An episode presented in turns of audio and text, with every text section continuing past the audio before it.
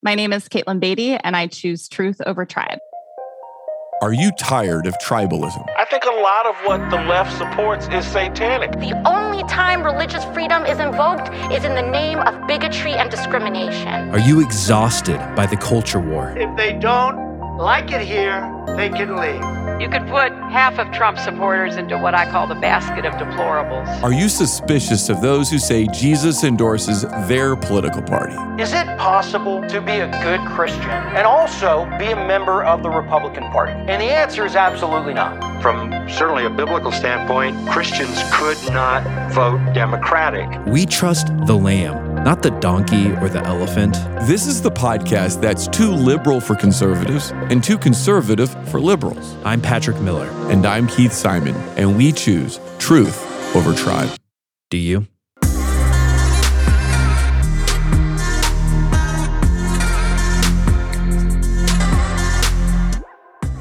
If you've been paying attention at all, you know there's been a lot of rising and falling going on in the American evangelical church. It started with the rise and fall of Mars Hill and Mark Driscoll. But there's also been the rise and fall of Carl Lentz and Hillsong New York, and the rise and fall of Bill Hybels and Willow Creek, and the rise and fall of Ravi Zacharias. You get the point. All this has Christians talking about the role of celebrity Christians and whether they are good or bad for the church. Katelyn Beaty is out with a new book. It's called Celebrities for Jesus How Personas, Platforms, and Profits Are Hurting the Church. Katelyn was the executive editor of Christianity Today and now is with the Christian Publishing House. She knows the celebrity Christian world from the inside. In our conversation, we discuss who is a celebrity Christian, but maybe more importantly, who creates them. It's weird because Christians say they don't like celebrities, and yet most of the books we read and podcasts we subscribe to and conferences we attend involve celebrity Christians. Who made celebrity Christians? Maybe us. Maybe we're at least partially responsible. I hope you enjoy the conversation with Katelyn Beaty.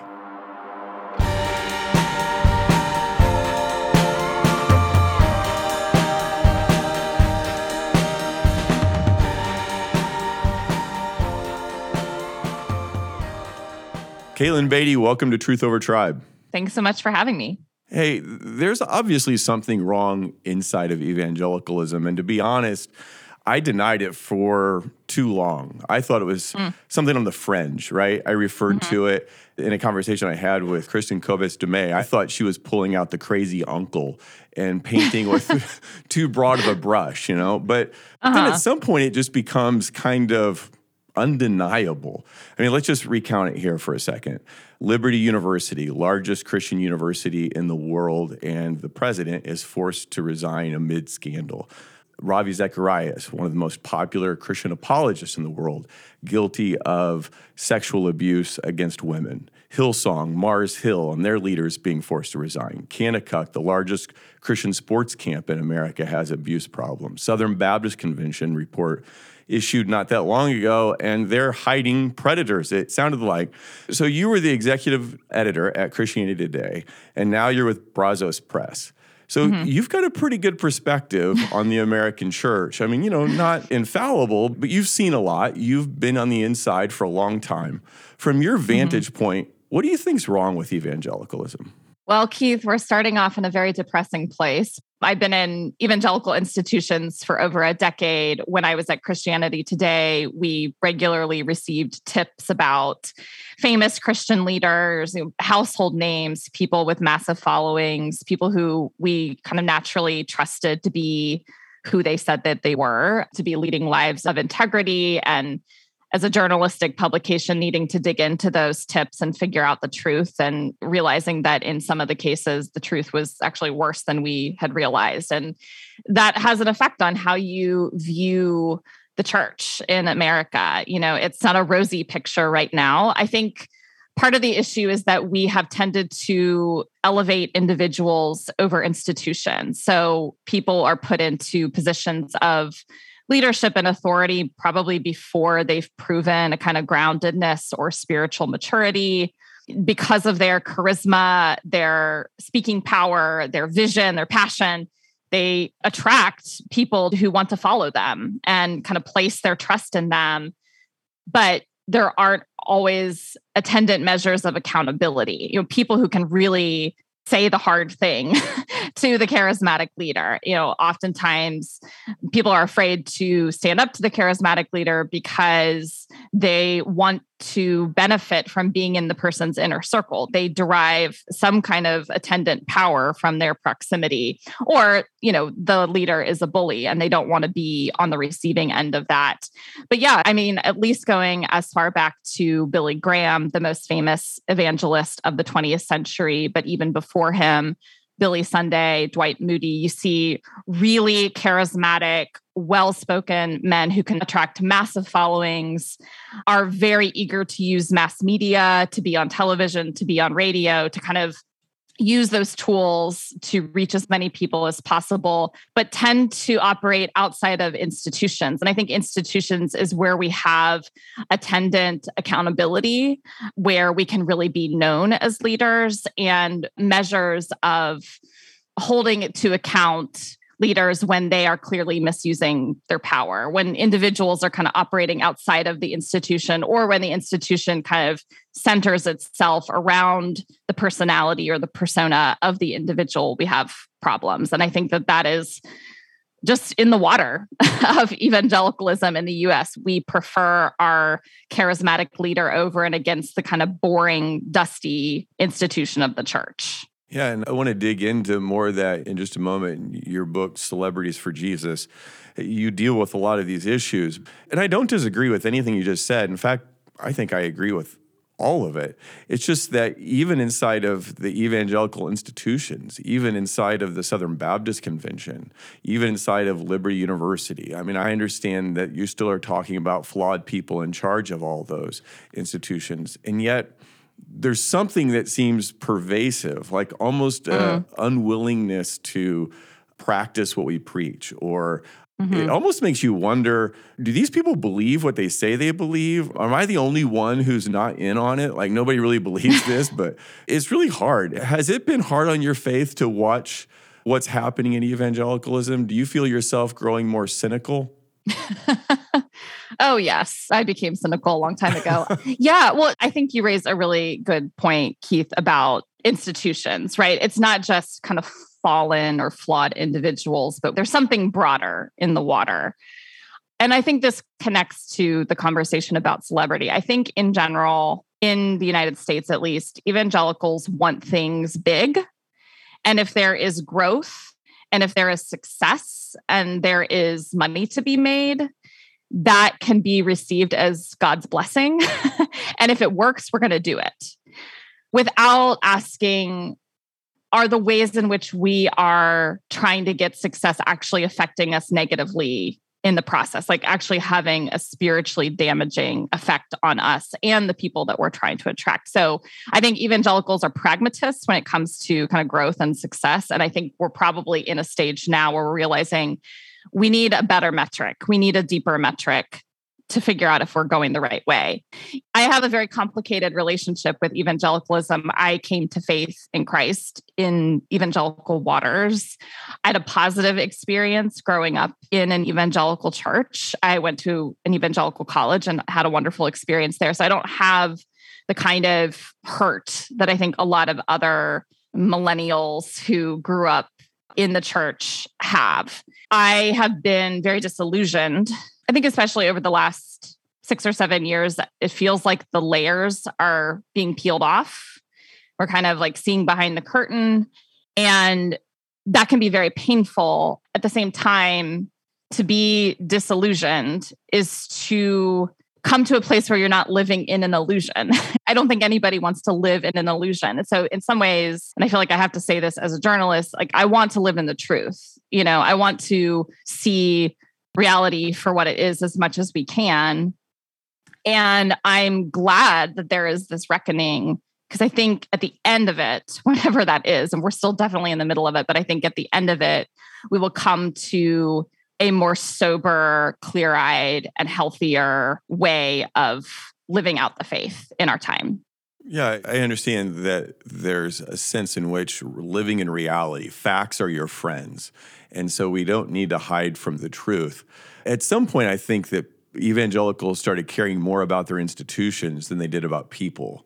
like they put the welfare of the institution above the welfare of the family or the individual.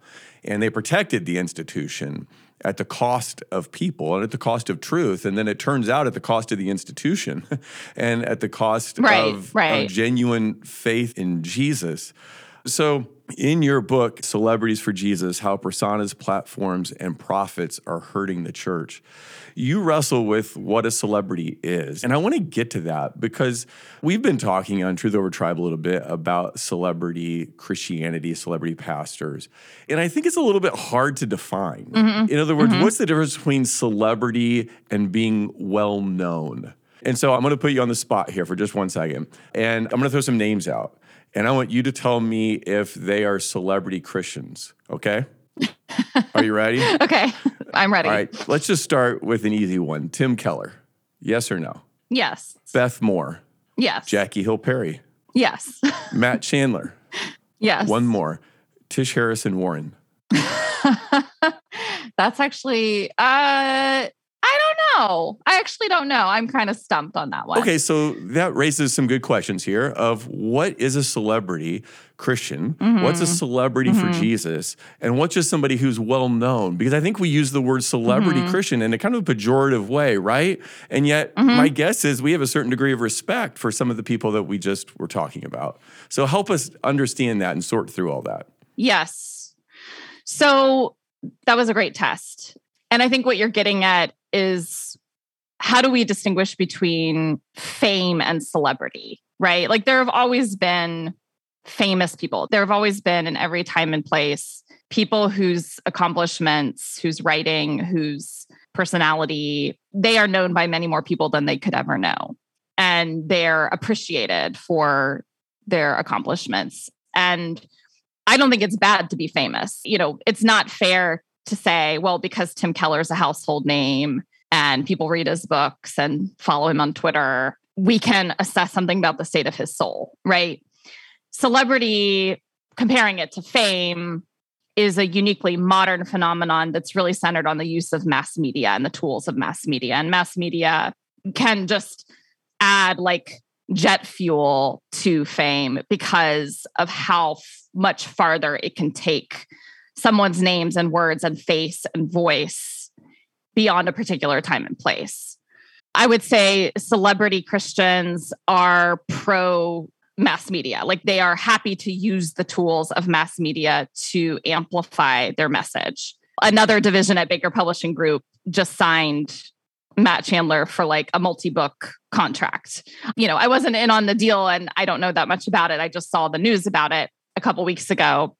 When you have a pastor who has his responsibilities in the local church, shepherding souls, but is also signing multi book contracts to take their teaching and their voice. In this case, there will be like a Bible study guide and a DVD. And it's not just the writing, it's like the face and the voice, everything that video can capture. There is a kind of let's use the tools of mass media to get this teaching as far and wide as we can. At the center of that, and I see this a lot in book publishing and not specifically with Matt Chandler, but for a lot of authors, the thing that we are signing them up for is centered on their platform and their image and not always their message, not always the quality of their writing or thought. Platform and image have become so central to what it means to be a successful author. So I don't think that we can say because someone is famous, because they're a celebrity, they are bad, you know, that they're a bad Christian, that their motives are bad. I think a lot of people end up finding that celebrity kind of comes to them and then they have to figure out how to use it. Like, okay, I've been given this platform, I've been given this following.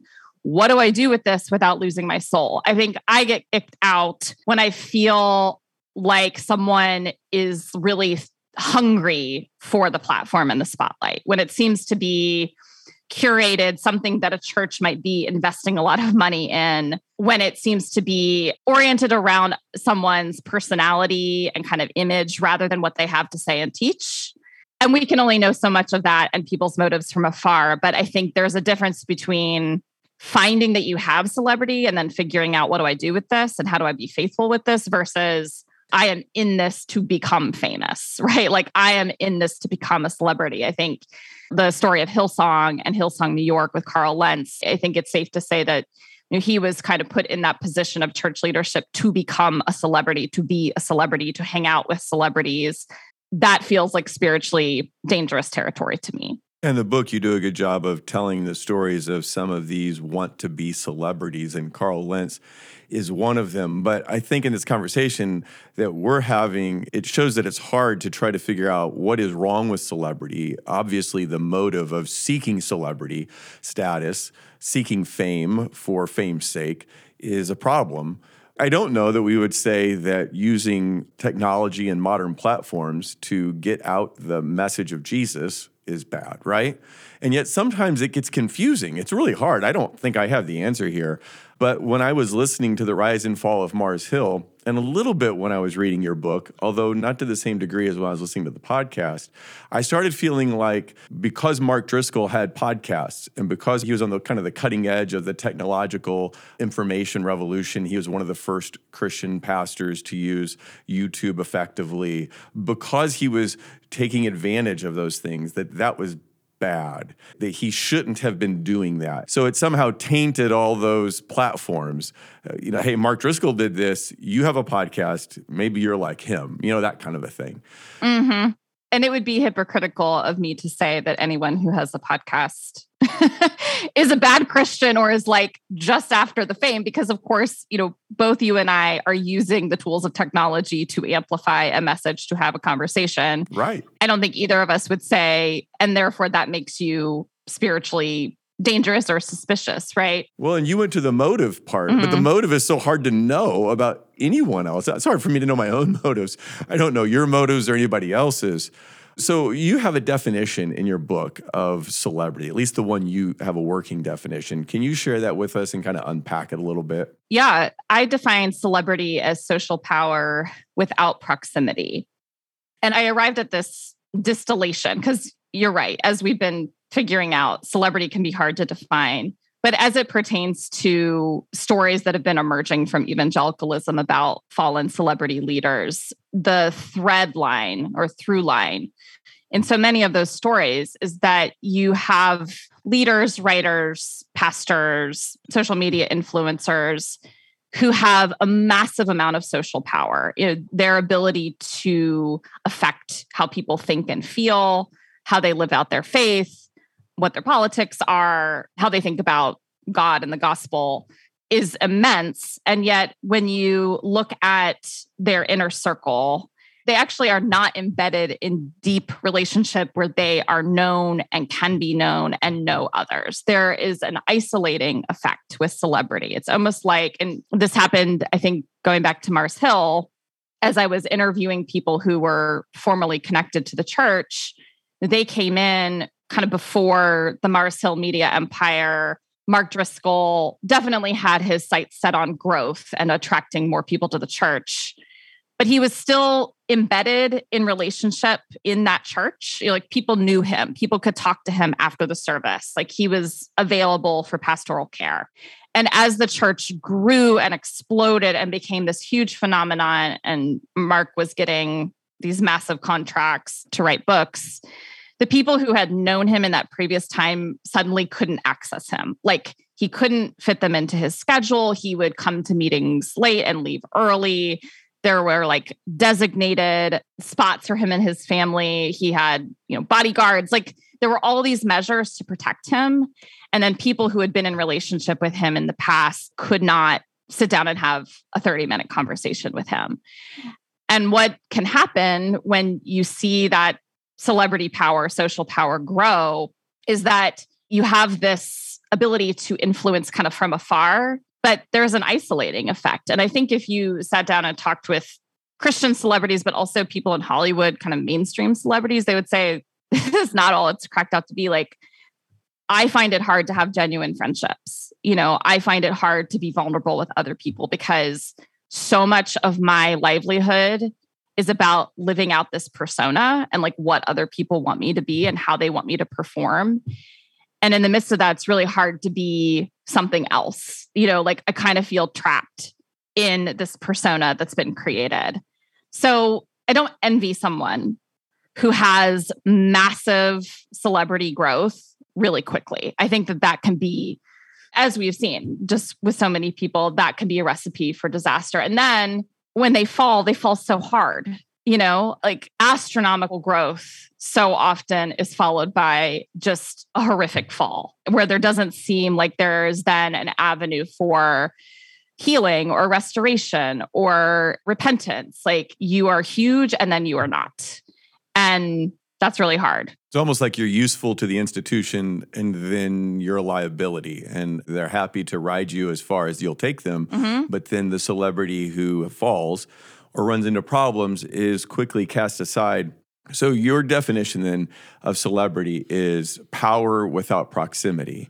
And mm-hmm. I think that the way that works, because if you go back 100 years, you couldn't have had that power without proximity, right? The reason mm-hmm. that you can have the rise of the celebrity is because of the rise of media and specifically social media, so that in the past, people gained credibility through ordination or seminary training or the institution they were a part of. And now we live in what people call kind of the attention economy, right? You're known by your downloads, your views, your followers, how much money you can generate right?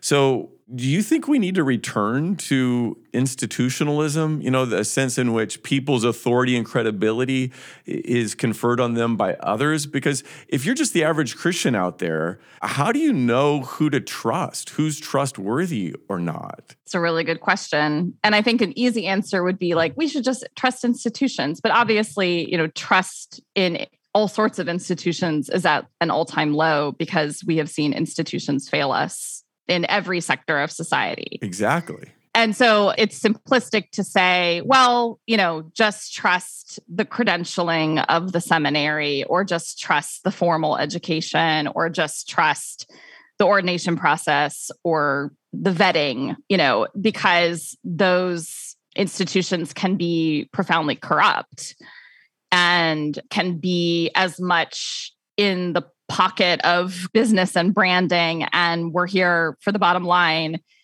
as any social media influencer.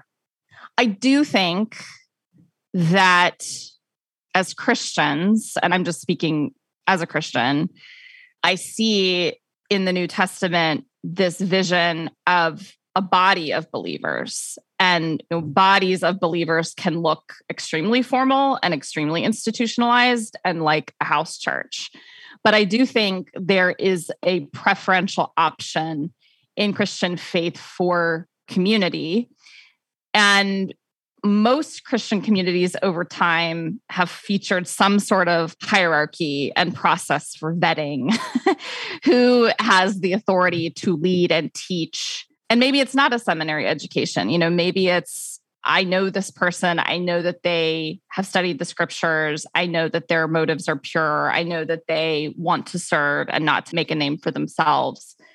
But yeah your question who do we trust is a really good one. At the end of the day i only trust people i know in the flesh. Right. I like Beth Moore, but I don't trust her in the way that I trust my close friends and family. You know, I think there's something about relationship and proximity that reveals character and integrity. And that is where I want to place my trust in the people I know in a deep way. So, yes, I agree with you that it's hard to trust or not trust anybody at a distance. Reality is we don't know them enough to make any kind of judgments like that. And yet, the people who get the attention, the people who rise to prominent status, the people who get the book deals, are the people who come with their own platforms. So, in the attention economy, it's difficult to know who to trust. At the same time, like you said, institutions haven't exactly proved themselves trustworthy either. So the average Christian is kind of in a bad spot.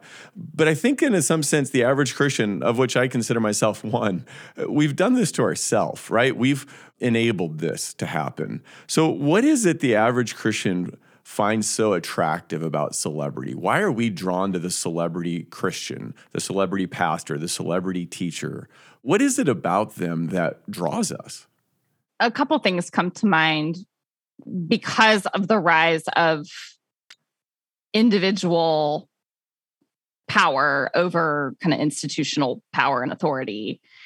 we tend to derive some sense of our own identity from our attachment to specific figures. Like, I am the kind of Christian who reads Tim Keller, or I'm the kind of Christian who reads Mark Driscoll, or, you know, we attach to figures to kind of signal who we are Hmm. to others. That's interesting. And we do this in other realms as well. Like I'm the kind of person who listens to this kind of music or who goes to see these kinds of movies or who listens to this radio station. Like so much of our personal identity is wrapped up in what really comes down to like consumer choices. So we feel better about ourselves depending on who our celebrity is, right? I mean, they are kind of our avatar or something that I'm better than you because I read Tim Keller and you don't, that kind of thing. Mhm. What else is there that draws us to celebrities?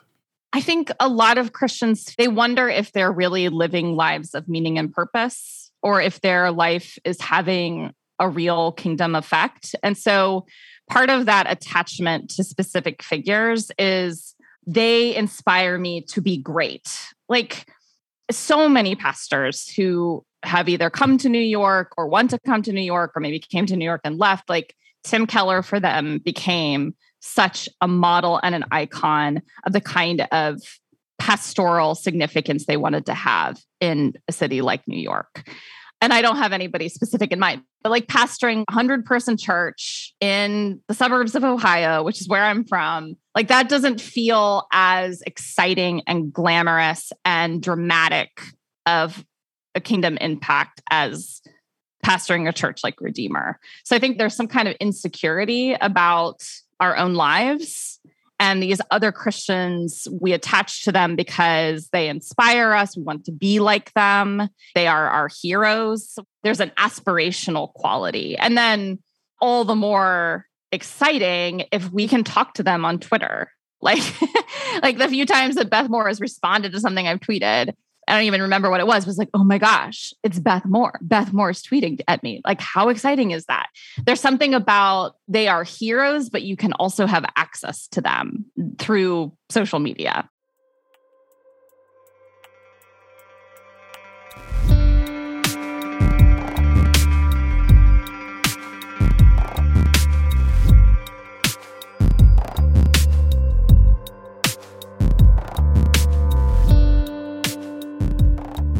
We'll get back to the episode in just a moment, but today I want to invite you to become a partner with us through giving. If you enjoy this podcast and God is using it to change your heart and make you more like Him, I hope that you will partner with us. If you've heard the stories of lives that have been changed, marriages that have been reconciled, church families that have been brought back together, that were divided by political tribalism, and you want to hear more stories like that, again, I hope you'll partner with us by giving. Of course, I wish we could pull off a podcast without any cost, but running these things can be expensive. And your partnership in ministry with us goes a long way towards making Truth Over Tribe sustainable in the long term. If you want to give, click the link in our show notes, or you can go to choosetruthovertribe.com slash give. That's choosetruthovertribe.com slash give. I hope you'll partner with us in this gospel centered ministry to glorify Jesus by fighting tribalism in our churches, in our communities, and in our families.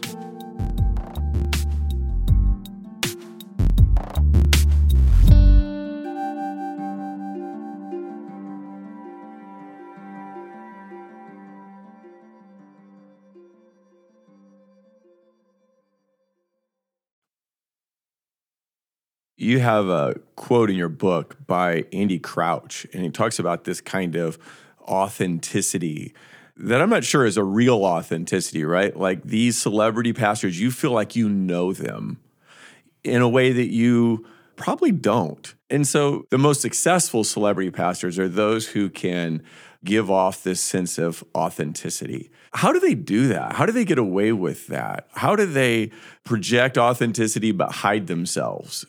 Yeah, so many people have written about like a faux vulnerability.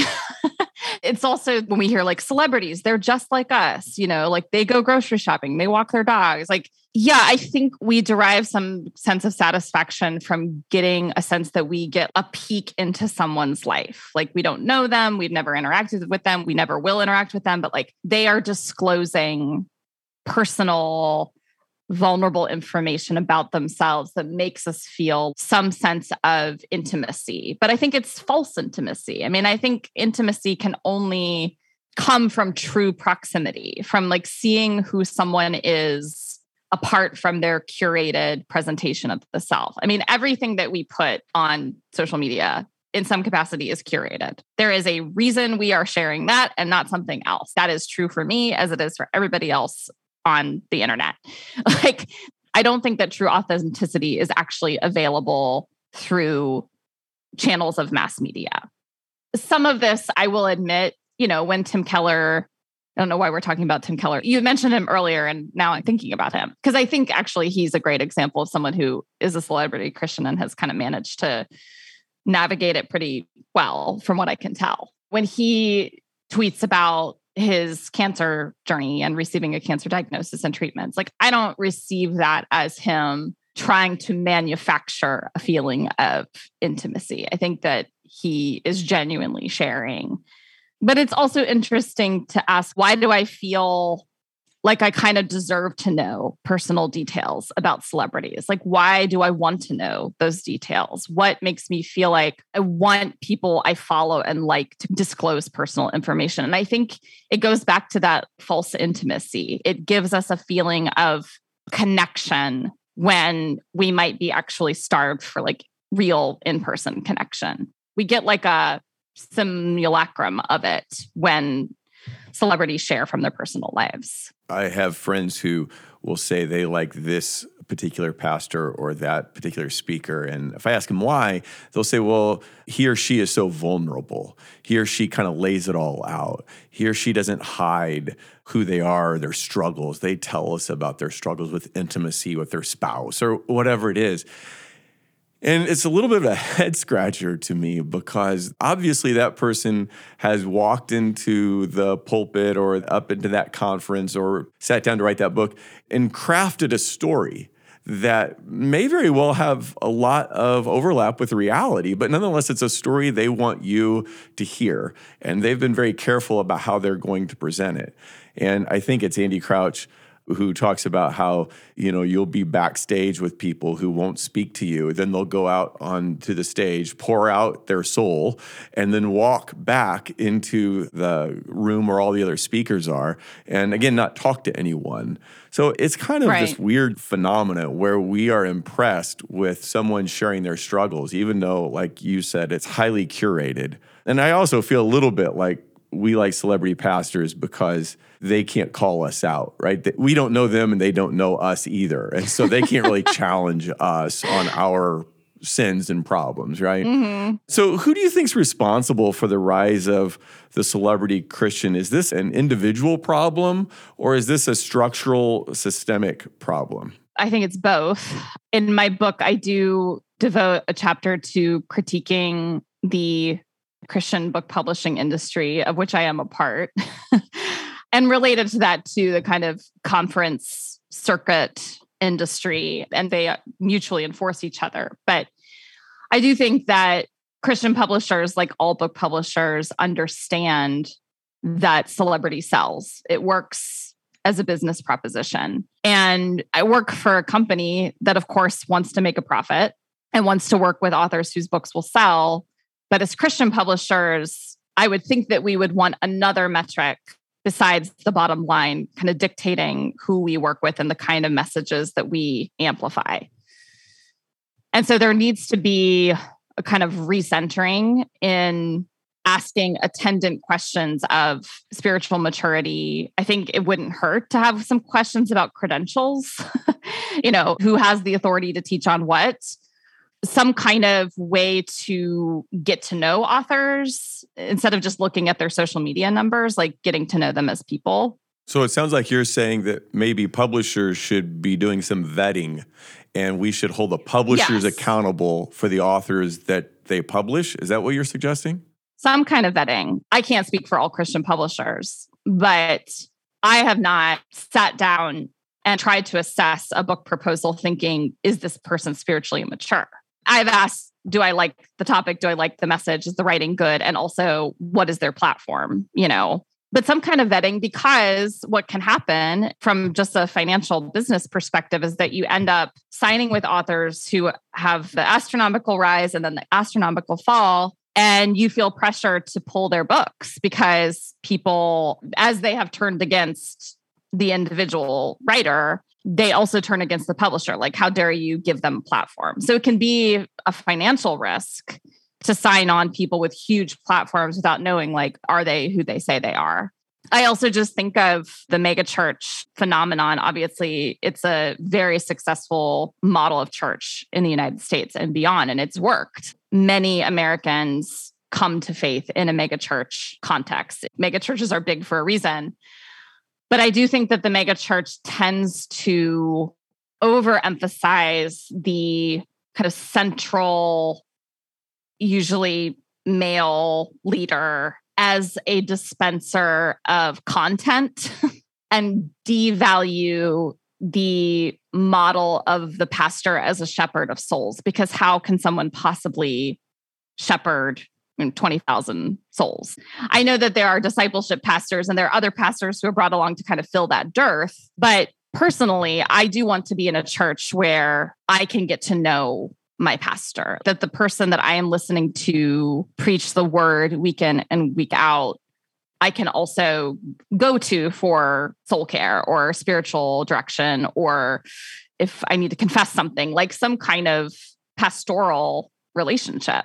And I just don't know what that looks like in a big church where the lead pastor's name is so central to the branding of that church and they're primarily like a purveyor of content rather than a shepherd of souls.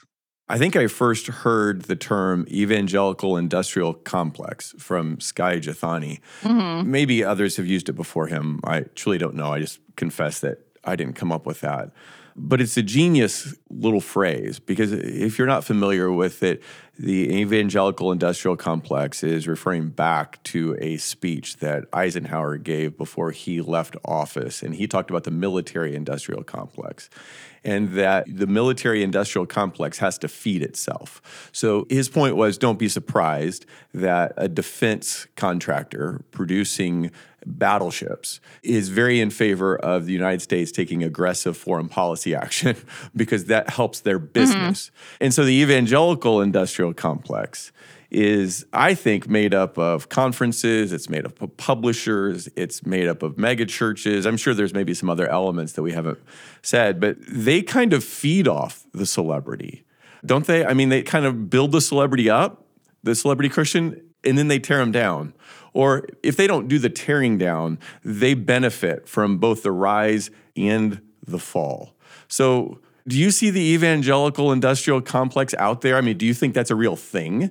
And do you think it has significantly contributed to the rise and fall of celebrity Christians?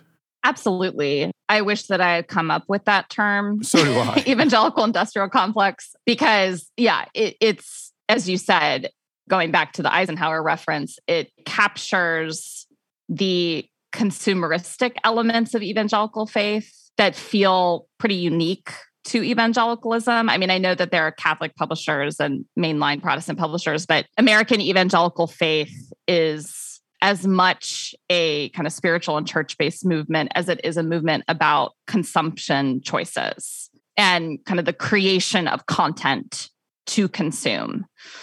So, publishers, the conference circuit, they have the most to lose if enough people decide we are abandoning the celebrity Christian model. Like we want to go back to the roots, we want to go back to the basics, we want to go back to kind of small, and we don't want our pastors to be creating video and book and DVD and podcast content. We want something small and kind of boring and unsexy. Yeah, there is an incentive built in to evangelical consumer culture to prop people up as celebrities, to make people into celebrities. And even when a celebrity falls, they can still come back as like someone who's just really into the message of second chances and grace. so then it's just like their branding has been retooled a little bit.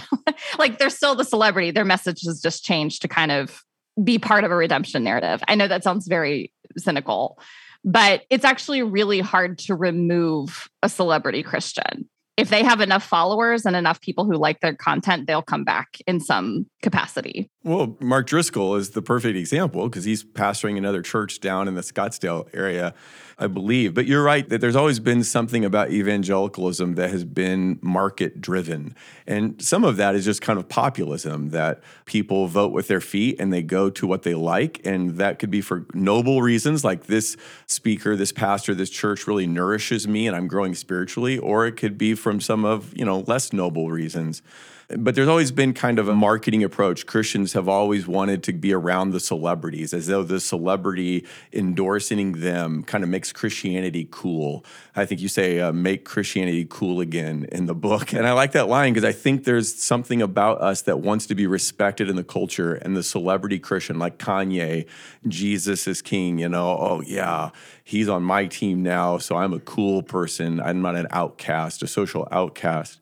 But I want to talk more about how the evangelical industrial complex benefits from both the rise and the fall. And I want to use the Mark Driscoll case and Christianity Today. So I just went onto the Christianity Today website, and you were a long time employee there, but it's been several years since you've been there. And I just searched Mark Driscoll in their search bar.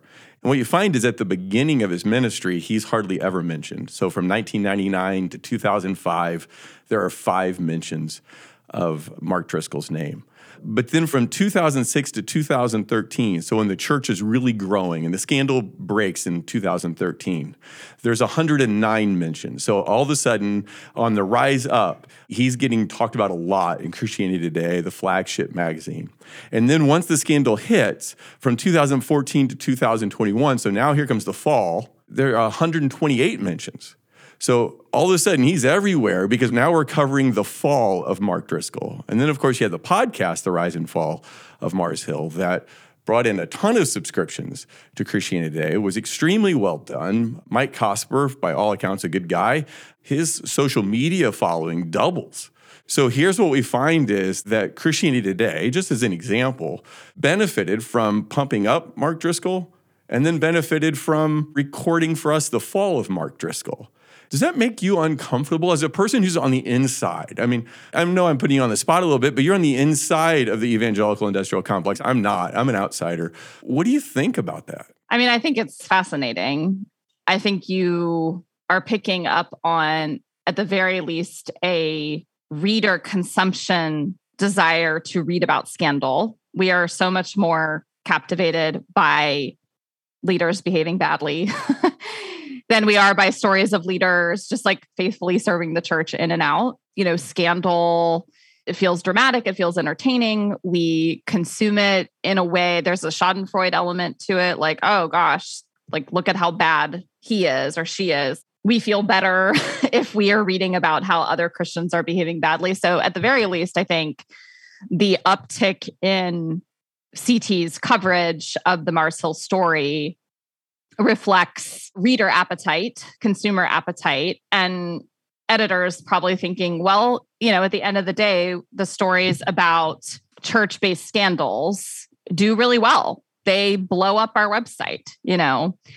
I do know because CT is a journalistic nonprofit publication, there's this philosophy of feeling like, well, if we don't hold Mark Driscoll accountable in the public square, who else is going to? I mean, obviously, the people who he has surrounded himself with at the church have failed to kind of hold him accountable.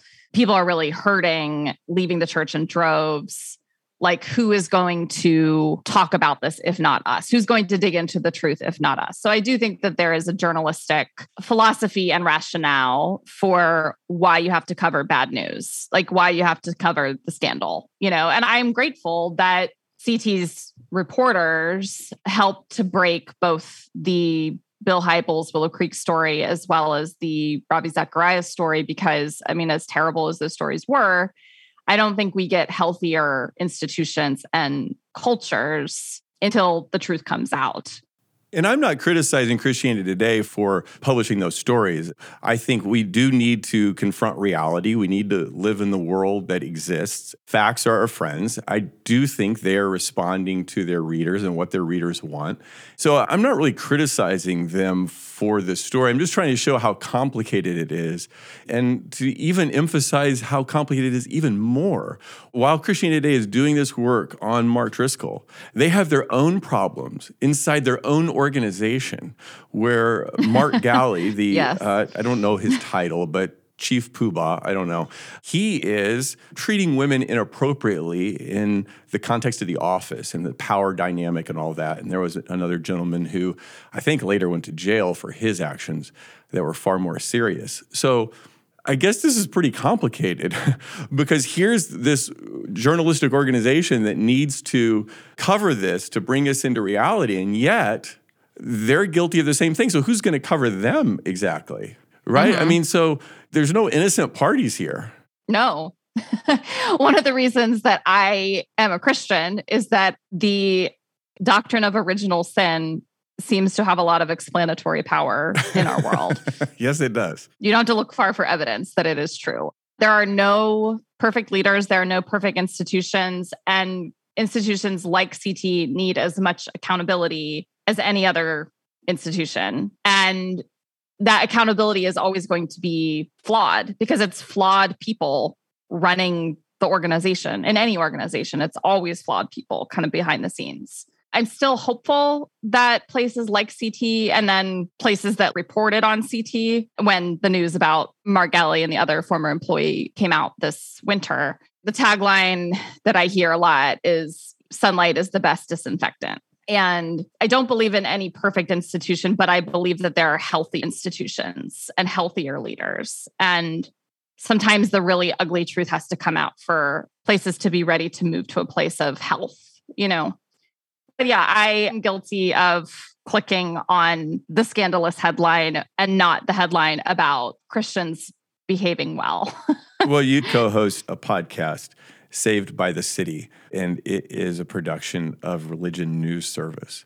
And so I don't visit that site often, but I just popped over there just to see what was on the front page of their website. And a lot of it is criticism of the church, and the word celebrity appeared quite a few times in the headlines. Now, that was just a random pop in. I don't know if that's normal or not.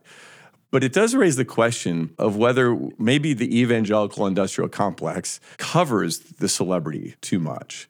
And so, if nothing else, we're put in this situation where we have lots of people who are guilty. So, we have the Christian that loves the fame, loves the attention, isolates themselves, is power hungry. You know, the Bill Hybels, the Carl Lentz, the Mark Driscoll, all the stories you tell in your book.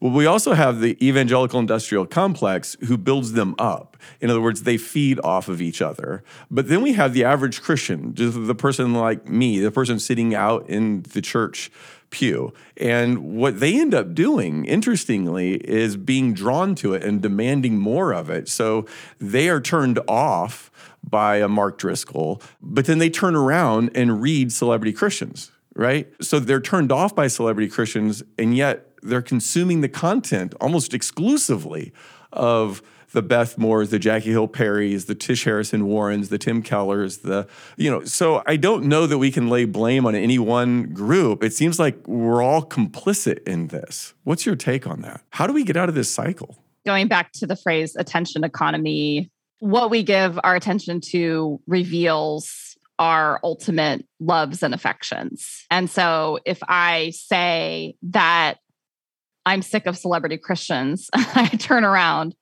and consume all this content from and about celebrity Christians, I am fueling the problem that on paper I would say needs to be dismantled. I do think that for your average lay Christian, there is a call here to return to the centrality of the church, the local church. Even to think about how we do discipleship, you know, how many small groups decide, okay, we're going to put on this video from Beth Moore together. and there's nothing wrong with that per se, but are we outsourcing teaching and reflection and biblical study that mm-hmm. could be done in the life of the local church? Are we outsourcing it to people with massive followings? What I hope readers get from my book is is a return to the person of Christ. I mean, obviously Jesus of Nazareth, he was famous. People talked about him and followed him and wanted to hear him speak and wanted to see him perform miracles, but we also see his choosing over and over to be obscure, to be humble, to be alone. He had 12 friends, which is a lot in my book but when you're in your 30s, but he was not known deeply by very many people. We also, of course, see Jesus's temptation to worldly power and his refusing it, choosing the way of the cross in order to be the expression of God's ultimate power over sin and death. So I think that Christians should try to be like Jesus. I mean, that shouldn't be a radical thing, and I'm very bad at it. But just coming back to Jesus's own grappling with power and ultimate refusal to take it up in a worldly way, I do think that that connects to these conversations about celebrity and celebrity power. And like I said earlier, I don't wish celebrity, especially massive celebrity, very quickly on anybody. I think that that is a spiritually dangerous place to find yourself. Well, I really appreciated your book, Celebrities for Jesus How Personas, Platforms, and Profits Are Hurting the Church. It's a topic that we all need to wrestle with and figure a way out of. What we can't do is keep going on like we are currently, where there's scandal after scandal. We've got to get back to the way of Jesus, to the way of the local community, of being known, of maybe not expecting too much from our Christian leaders. So I really appreciate your contribution on this. Hey, before we go, would you be willing to pray for us, to pray for the health of the American church, that we would learn to follow Jesus and not a celebrity? Sure, I'd be happy to do that. Lord, we thank you for the conversation that Keith and I have been able to have today. And we hope that listeners benefit from it, that you would use it to stir our imaginations to come back to your character, your call for us. Um, help us to be willing to reassess um, our fascination with celebrity and including celebrity Christians. Um, and just give us a heart for being faithful to you in ordinary and unseen and humble ways? And are we willing to accept that? Help us to value faithfulness over success in all that we do. And it's in your son's name we pray. Amen. Amen. I agree with that prayer. Thank you so much, Katelyn, for joining us. Thanks so much for having me. Thanks for listening. If you found this podcast helpful, make sure to subscribe and leave a review. And make sure it's at least five stars. Stop. No, just be honest. Reviews help other people find us. okay, okay. At the very least, you can share today's episode. Maybe put it on your social, your favorite text chain. And if you didn't like this episode, awesome. Tell us why you disagree on Twitter at truthovertribe underscore. We might even share your thoughts in an upcoming newsletter.